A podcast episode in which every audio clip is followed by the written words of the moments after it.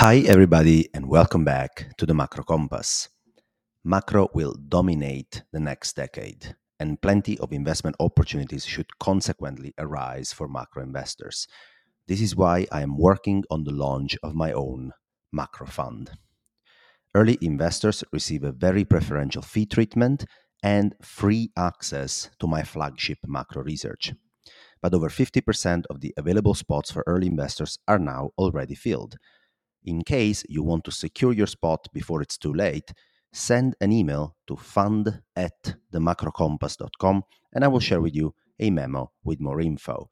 The minimum allocation to be eligible as an early investor is $250,000. Back to the article. People handle money every day, but they barely understand how our monetary system really works. Universities, economists, and mainstream media keep perpetrating false myths. For example, they say that central banks print money and cause inflation, and that the US must pay back its debt or it will go broke.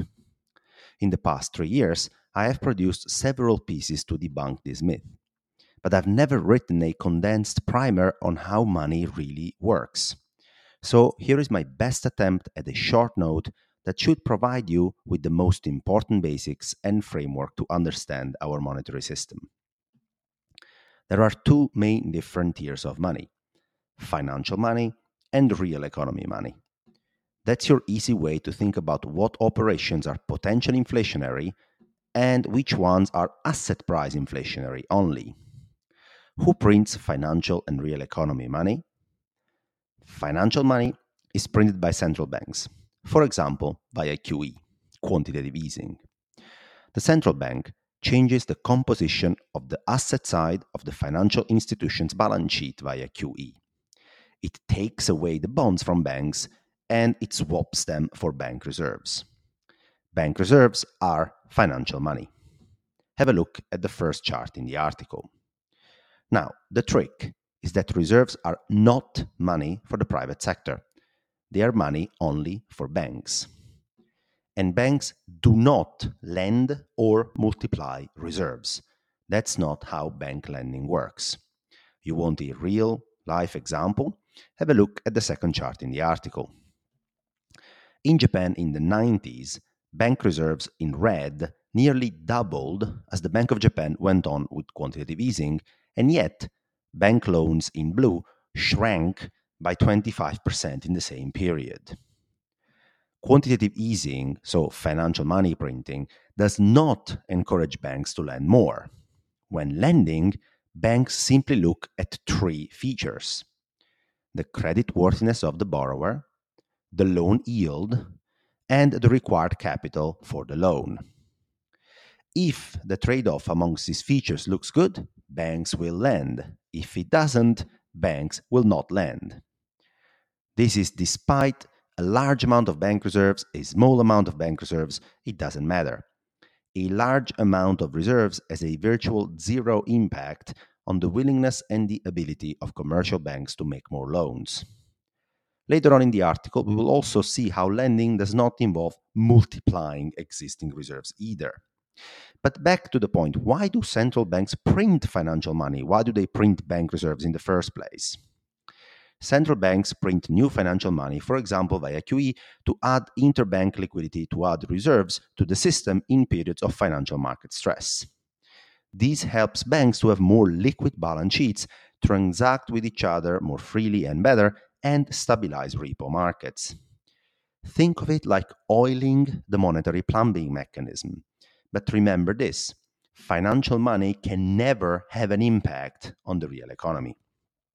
So, this is the financial money printing side. But who prints real economy money instead? That's governments via deficits and banks via lending. As the Bank of England itself shows, and have a look again at the third chart in the article, when making new loans, banks literally credit your account out of nowhere, and therefore they also create new deposits you're getting credit against your future ability to generate cash flows to keep your salary and increase it. You can now spend a lot more money all of a sudden in the real economy through the use of this credit, which basically brings forward all your future ability to generate cash flows in the future. Please notice how banks are not multiplying existing reserves when lending. If you have a look at the chart in the article, you will see how the green box for reserves plays a completely passive role in the lending process. The banking system in aggregate creates new credit, new loans, which is the real economy money that after being spent, for example, let's say they made a mortgage and you're buying a house, it ends up on the account of the house seller as a new bank deposit in red in the chart. So lending expands the bank's balance sheets and it creates new real economy money, new potentially inflationary money for you to spend. Who else creates new real economy money is governments through deficits. They inject new spendable money for the private sector. If the government spends more than it collects taxes for, new money has literally been created. As you can see in the chart in the article, deficit spending increases the net worth of the private sector without adding a liability to it until later in the future, probably you get taxed. But what happens when the government goes for the so demonized deficit spending? Let's analyze the chart in the article.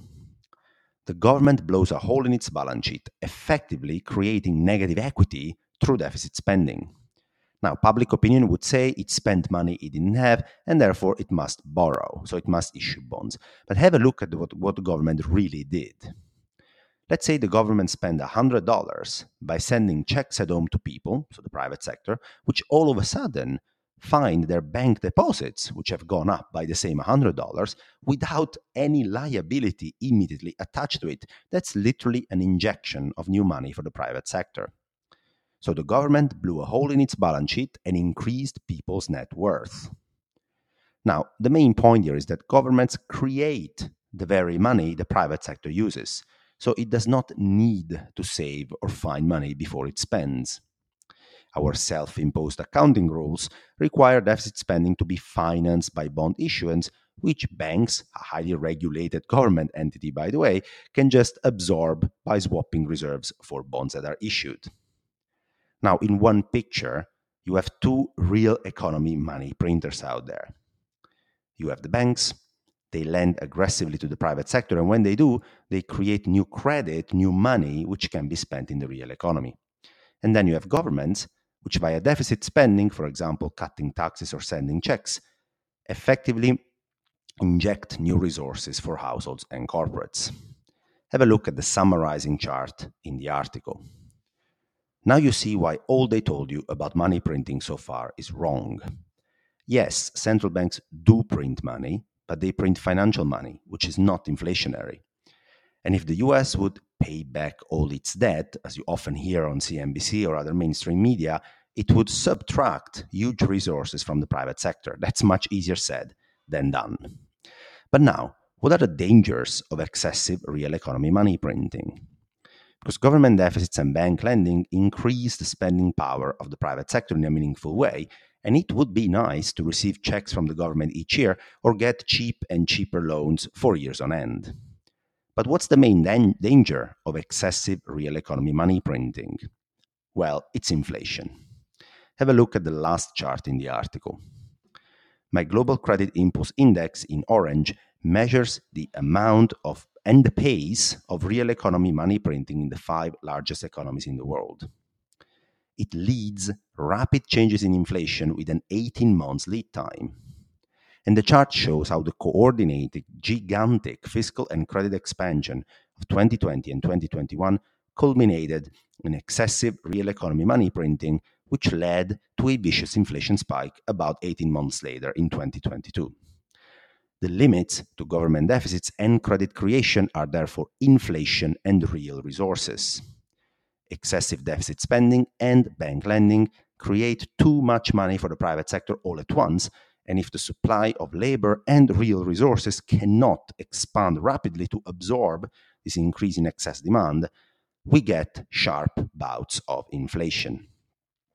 Concluding, people handle money every day, but they barely understand how our monetary system really works. That's also because universities, economists, and mainstream media keep perpetrating false myths like that central banks print money and cause inflation, or that the US must pay back its debt or it will go broke. The reality is that there are two different tiers of money financial money and real economy money. Central banks do print money, but they print financial money which is not inflationary. The amount of financial money has zero influence on the real economy. Financial money printing, like QE, is used to oil the monetary plumbing mechanism. Governments through fiscal deficits and banks through lending print real economy money. They can increase the spending power of the private sector in a meaningful way, but the risk of excessive real money printing is inflation. Excessive deficit spending and bank lending create too much money for the private sector to spend all at once. And if the supply of labor and real resources cannot expand rapidly to absorb this increase in aggregate demand, we get sharp bouts of inflation. Now, understanding money will be crucial for investors, and macro investment opportunities will abound over the next decade. This is why I'm opening my macro fund there are only 50% available spots for early investors, the rest has already been filled. If you want to secure your spot and the advantages that come with it, send an email to fund at themacrocompass.com and I will be sharing with you a memo with more info. Remember, the minimum allocation to be eligible as an early investor at this stage is $250,000. Said that, I wish you a very nice rest of the weekend.